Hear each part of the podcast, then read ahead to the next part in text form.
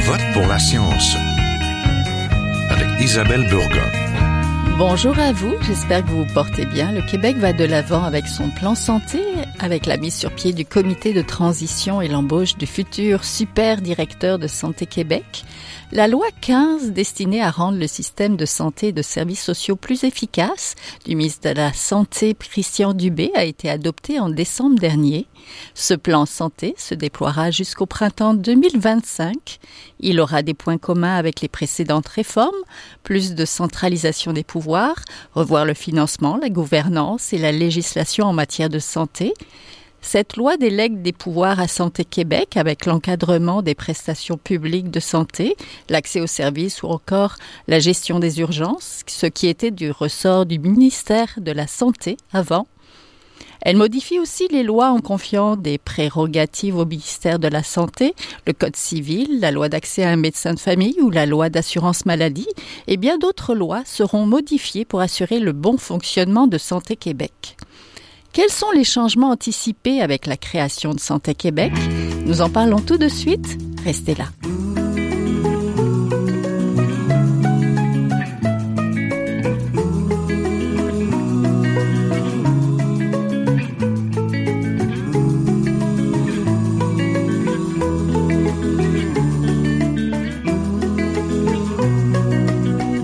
À Je vote pour la science aujourd'hui, nous voulons parler du plan santé mis en place par le ministre de la Santé, Christian Dubé. Quels sont les changements anticipés avec la création de Santé Québec?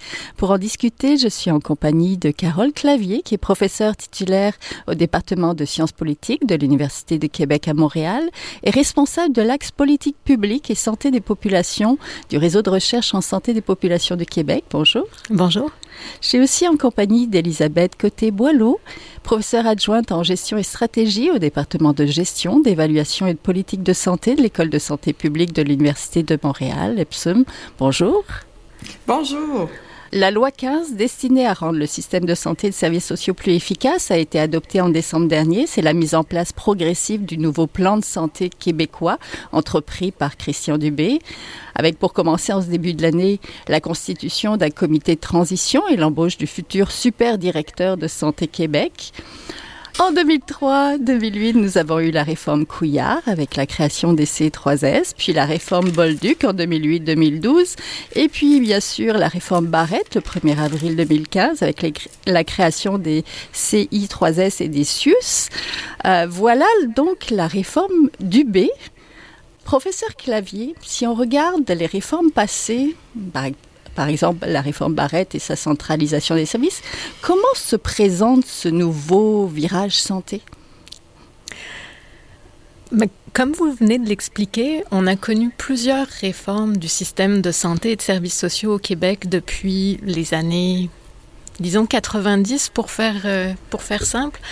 Euh, ces réformes ont en commun d'avoir été toutes des réformes de structure. Donc on a beaucoup mis d'accent sur changer les organisations en espérant qu'en changeant la forme des organisations, le partage des responsabilités entre les paliers, on allait améliorer l'efficacité générale du système puis apporter des changements à la population. La réforme du B nous dit un petit peu paradoxalement, on ne change pas les structures, on va juste changer un peu la gouvernance. Sauf que concrètement, c'est encore une réforme de structure. Puis on s'inscrit dans une euh, tendance qui est partagée ailleurs au Canada et aussi ailleurs dans le monde, de créer une autre forme administrative, celle de l'agence, plutôt que du ministère plutôt que du ministère ou par mhm. contraste avec le ministère, pour lui confier la gestion du système de santé et de services sociaux. Alors, ce que ça veut dire, créer une agence en termes... C'est quoi qui change l'agence par rapport au ministère, justement? C'est la forme administrative. Ah. Puis une agence, c'est un terme générique pour désigner une forme administrative qui est supposément plus souple qu'un ministère, dans le sens où elle va s'abstraire des règles hiérarchiques qui euh, régissent normalement les administrations publiques. Donc, sur le plan de la forme, ça peut donner plus de flexibilité pour euh, embaucher du personnel parce qu'on devient un employeur un mhm. employeur unique. Ça peut donner plus de flexibilité peut-être pour passer des contrats, pour euh, euh, avoir des procédures qui vont être propres à cette agence et qui ne seront pas les mêmes que toutes celles de l'administration publique.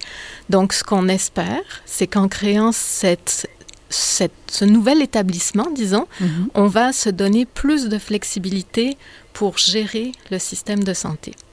Ça, c'est la théorie. Oui. La pratique, ben, on va attendre de voir. Professeur euh, Côté-Boileau, parce que vos intérêts de recherche portent sur l'analyse des grandes transformations du système de santé, avec un focus particulier sur justement les pratiques de gestion, de stratégie et de gouvernance. Donc il y a périodiquement des réformes, et lors des changements de gouvernement et lors de crises, des fois la crise des urgences. Euh, ce nouveau plan, est-ce qu'il répondra à ce que la pandémie aussi a montré comme défaillance dans le système de la santé québécois? C'est une grosse question. La première des choses, c'est oui, euh, Santé Québec, c'est une proposition d'une nouvelle structure, mais ce qui, selon moi, sera plus déterminant, c'est pas nécessairement la structure en soi, mais le système qui sera mis en place pour soutenir cette structure-là. Parce que la structure, au sens théorique, c'est vraiment mm-hmm. la manière dont on donne, redistribue les rôles et responsabilités, les lignes hiérarchiques euh, formellement définies, etc.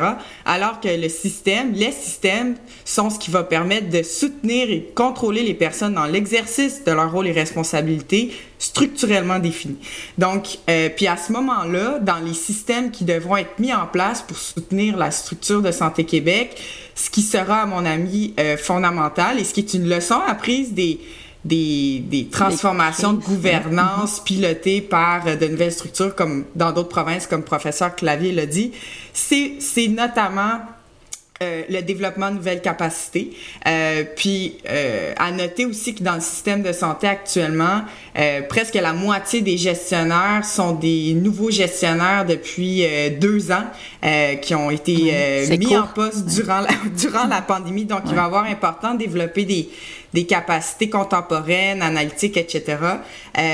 puis encore une fois, ensuite, ce sera de voir l'équilibre entre la centralisation et la décentralisation qui sera euh, qui sera mise en place puis est-ce qu'on va réellement euh, avoir un changement de gouvernance ou tout simplement un changement bureaucratique? C'est-à-dire est-ce qu'on va changer les les leviers qu'on mobilise?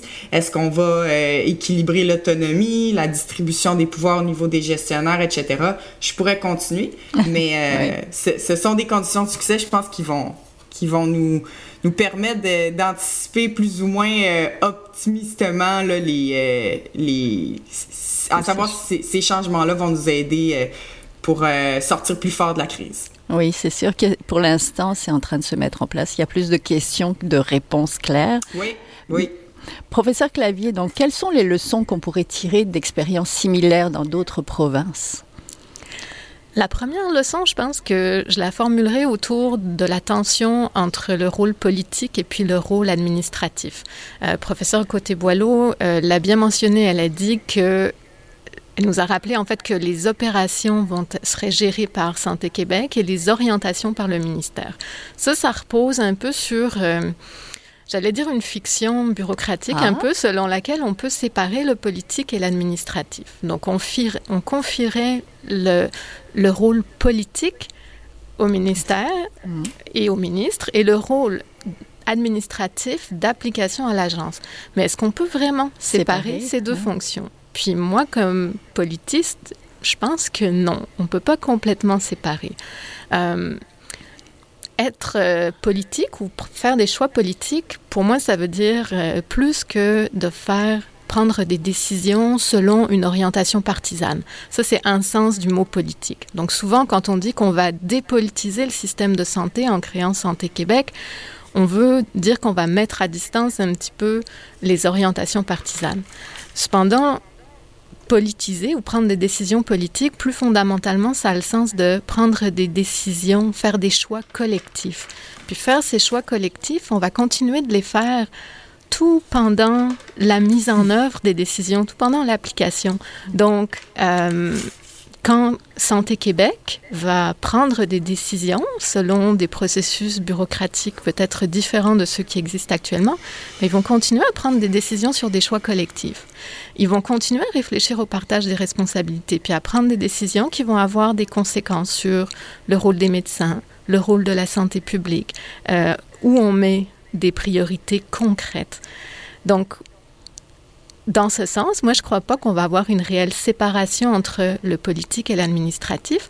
Euh, ça a déjà été étudié euh, parce que des agences, il y en a eu euh, dans un peu partout, dans d'autres provinces, dans d'autres pays. Puis je pense notamment euh, à des travaux que, que j'ai relus récemment de euh, Daniel Benamouzik, qui est un économiste français qui a beaucoup étudié le système des agences de santé, des agences sanitaires en France, puis qui euh, rappelait que les agences il y a un risque qu'elles prennent des décisions politiques en les faisant passer pour des décisions techniques Donc, ou mhm. administratives. Donc, mhm. qu'on ne parle pas explicitement des choix collectifs qu'on est en train de prendre euh, comme étant des choix politiques, mais qu'on les prenne derrière des portes closes, donc au risque de perdre un peu une dimension démocratique. Oui, et de contrôle, ça c'est très intéressant. Mais quand on a vu ce qui s'est passé en Alberta et tout ça, est-ce qu'on peut justement anticiper certaines choses parce que c'est au Canada, c'est oui. d'autres provinces. Est-ce qu'on peut anticiper des choses par rapport à celles qu'on est en train de construire finalement ou d'élaborer? Oui, ben, ce qu'on a vu en Alberta, c'est que quand ils ont créé euh, une agence unique pour l'ensemble du territoire de l'Alberta, euh, ils, sont, ils ont recentralisé en disant ben, on va faire des économies d'échelle, on va être plus efficace. Quelques années après, ils ont créé des régies régionales à l'intérieur de l'agence Santé Alberta. Donc, on a redécentralisé, on a re-régionalisé une partie de la décision. Ça, c'est une des lignes de tension aussi qu'on retrouve à travers toutes les réformes de structure, puis qu'on va retrouver à travers Santé Québec. Santé Québec a une quand même, en créant un établissement, on, recentralise d'une façon ou d'une autre.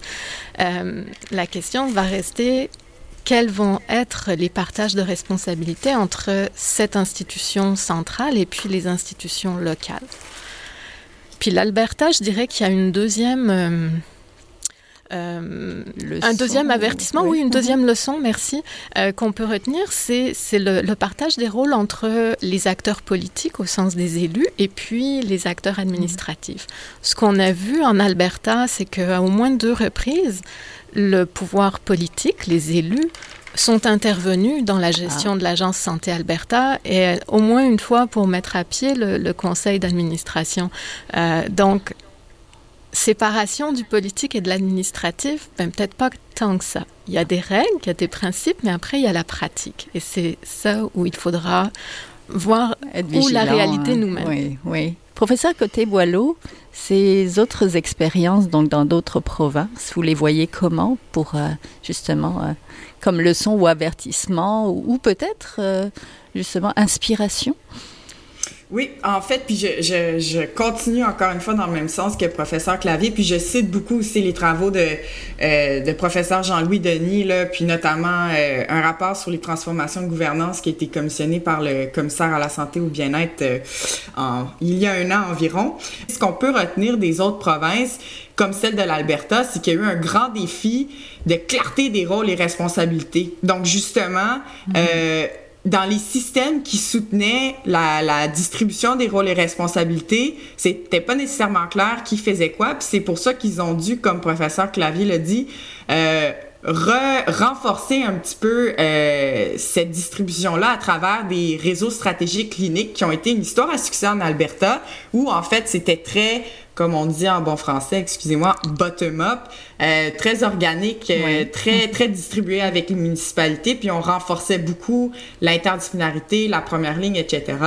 Puis, entre autres, une autre leçon qu'on peut apprendre, puis qui, qui est une capacité très contemporaine, un, levier de gouvernance contemporain à mobiliser, c'est vraiment de s'assurer que euh, dans la, la, création de l'agence, dans les systèmes décisionnels qui seront mis en place, qu'on ait une mobilisation des parties prenantes euh, qui soit intersectorielle et, et, qui va venir vraiment justement mobiliser les groupes surreprésentés comme les usagers, les patients, les autres, euh, peut-être même ministères, euh, les autres secteurs de, l'action publique qui, on le sait, toujours, toujours plus depuis la pandémie, sont essentiels à la, prestation efficace et équitable des, des, soins de santé des services sociaux. Donc, encore une fois, je pourrais continuer, mais je vais m'arrêter là.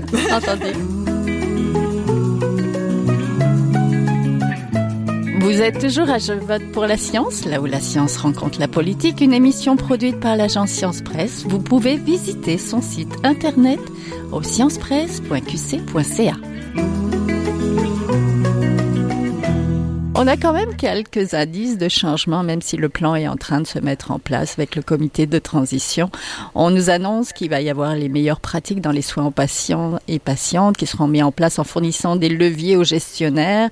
On parle de coordination entre les établissements qui sera renforcée, des ressources cliniques et médicales qui seront aussi réparties de manière à offrir un accès justement plus équitable sur le territoire, de coordonner les services offerts grâce à Santé Québec. Donc, professeur côté Boileau, comment vous voyez, c'est sûr qu'on anticipe un petit peu, mais ces indices de changement, ces petits virages qu'on sent là, concrètement, à quoi s'attendre et est-ce que ça paraît pas difficile? Parce que c'est juste des, des, choses que tout le monde aimerait mettre en place, mais il y en a beaucoup, puis ça part un peu dans toutes les directions. Oui, oui. Ah, euh, en fait, oh, m'entendez-vous bien? Oui, oui, oui, allez-y. OK. Euh, en fait, effectivement, euh, chapeau là, à, l'équipe ministérielle de, de, se lancer dans ce gros défi, mais qui, qui, qui est excitant, euh, somme toute. Euh, en fait, moi, je pense que ce qui va, comme vous dites, euh, être euh, important à suivre, ce sera la cohérence. Euh, parce que justement, puis on parle de structure, on parle de nouvelles stratégies, on parle de nouveaux systèmes, etc. Mais qu'est-ce qui sera cohérent à travers tout ça dans, les décisions qui seront prises, les actions qui seront mises en place? Ce, ce sera ce qui, ce qui sera déterminant euh, selon moi.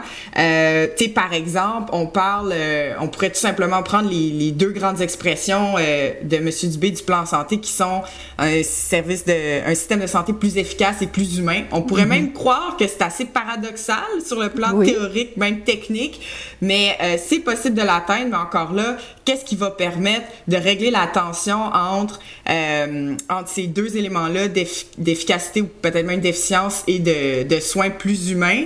Euh, Ce sera dans la manière dont on va définir ou peut-être redéfinir la performance du système quand, quand on va, euh, comme je dis, qui qu'on va mobiliser dans la prise de mm-hmm. décision.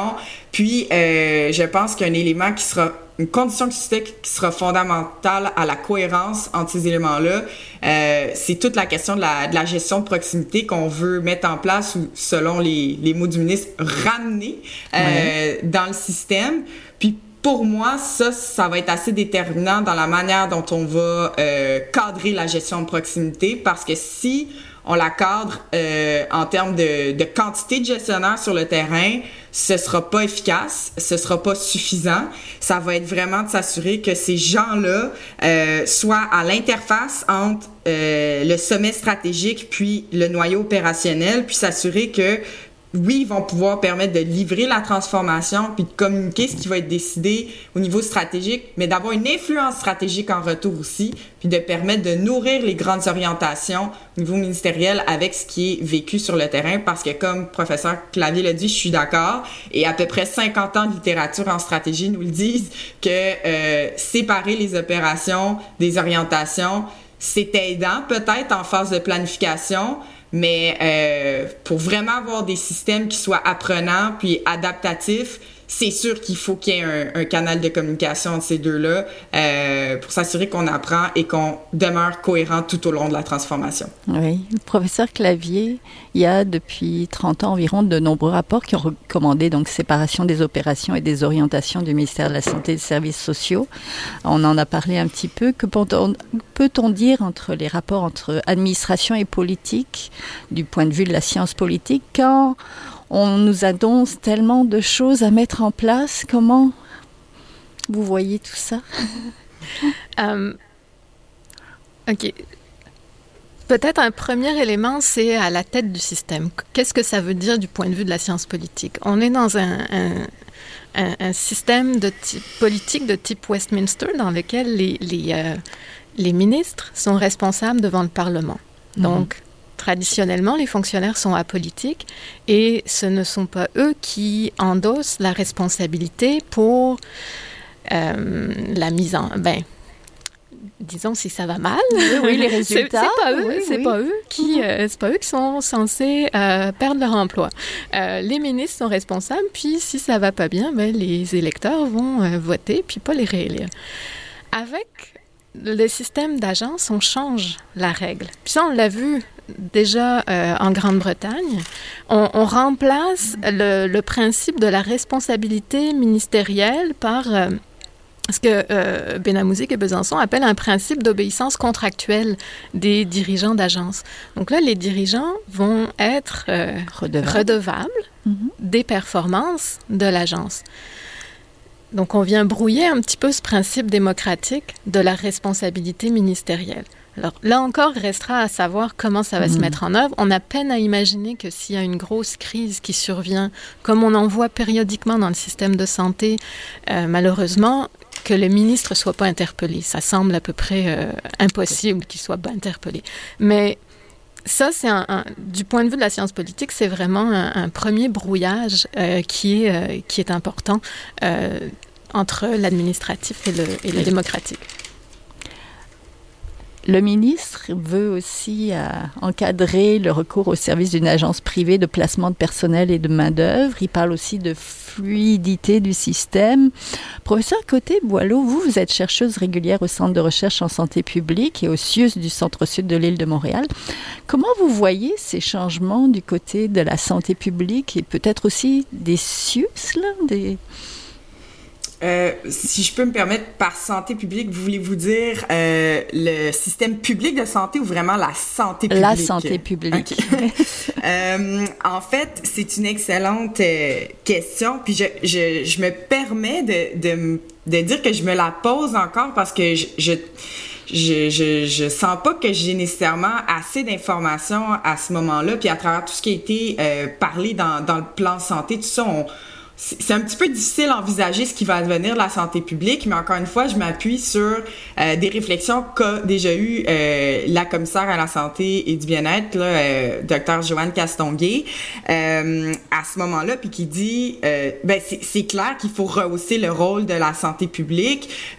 puis là, il y a il y a différents enjeux sur le plan de la gouvernance. C'est sûr que dans la grande région de Montréal, puis les autres régions euh, du Québec, la santé publique euh, agit un petit peu différemment. Puis ça va être intéressant de voir comment, justement, à travers une coordination centralisée des services dans, dans Santé Québec, qu'est-ce est-ce que ça va permettre de rapprocher les fonctions de santé publique de celles des autres euh, opérations du système de santé ou, euh, ou, l'inverse, ce sera à voir. Mais c'est sûr qu'en termes de d'acteurs centrales et surtout intersectoriels, euh, ça va être fondamental les changements qui devront être apportés au niveau de la santé publique. Puis encore une fois, je me répète, mais ce sera, ça va être, euh, ça va être plus facile à voir quand on va voir quelles seront les parties prenantes qui vont être mobilisées, surtout au niveau des, des municipalités, des élus, euh, notamment dans les, les nouveaux conseils d'établissement euh, qui, qui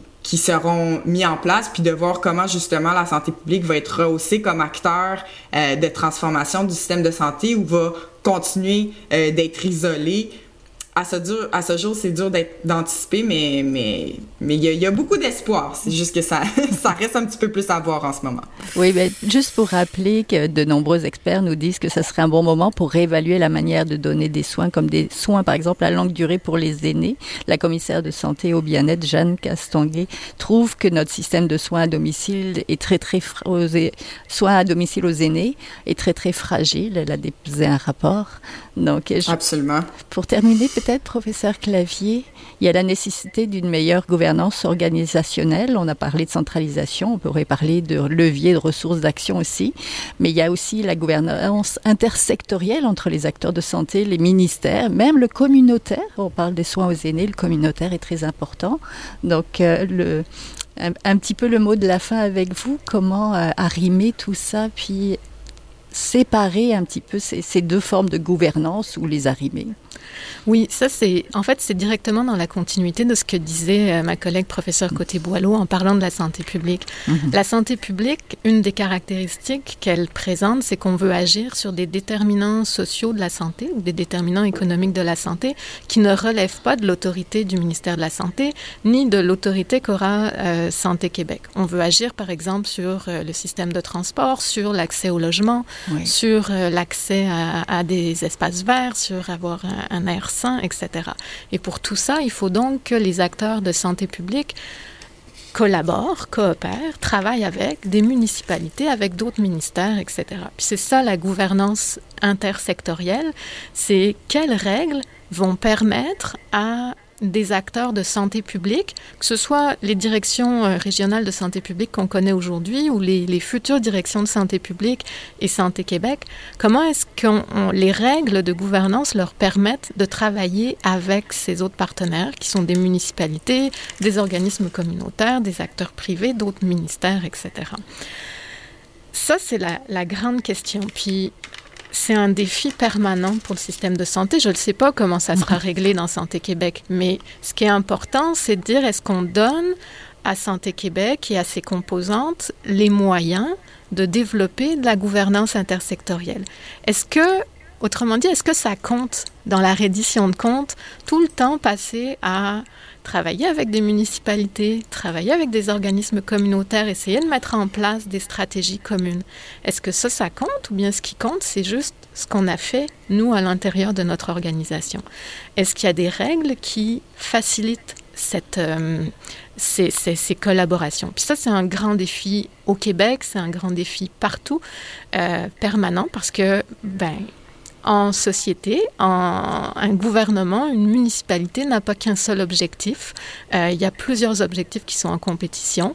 La santé, c'est pas toujours le premier. Alors même si les municipalités ou les organismes communautaires ou les autres ministères veulent bien collaborer, ben, ils ont d'autres missions premières à remplir. Alors il faut réussir à trouver les compromis pour travailler dans un sens qui va être bénéfique pour la santé. Et ça, ça prend énormément de temps et d'interconnaissance et de confiance. Donc, les règles de gouvernance, c'est une chose, il faut qu'elles soient facilitantes pour se donner le temps de trouver ou de, de, de, façonner ses objectifs et ses stratégies communes. Oui, on va surveiller tout ça. C'est sûr qu'on parle de santé globale. On aurait pu parler aussi d'une santé avec aussi l'environnement, oui. le climat et tout ça. Mais malheureusement, c'est tout le temps qu'on avait aujourd'hui. Donc, euh, on était en compagnie de Carole Clavier, qui est professeure titulaire au département de sciences politiques de l'Université du Québec à Montréal, et d'Elisabeth Côté-Boileau, professeure adjointe en gestion et stratégie au département de gestion, d'évaluation et de politique de santé à l'École de santé publique de l'Université de Montréal. Merci à toutes les deux. Merci beaucoup pour votre invitation. Merci beaucoup. Merci, au plaisir. Merci. Voilà ce qui termine l'émission à la régie Daniel Fortin, à la recherche cette semaine réalisation et micro Isabelle Burguin. Je vote pour la science est une production de l'agence Science Presse avec Radio VM. Réécoutez l'émission. Si vous l'avez aimé, partagez-la. Visitez aussi la page de l'émission sur le site de l'agence Science Presse. Passez tous et toutes une très belle semaine. Jin Jiahua est un chercheur typique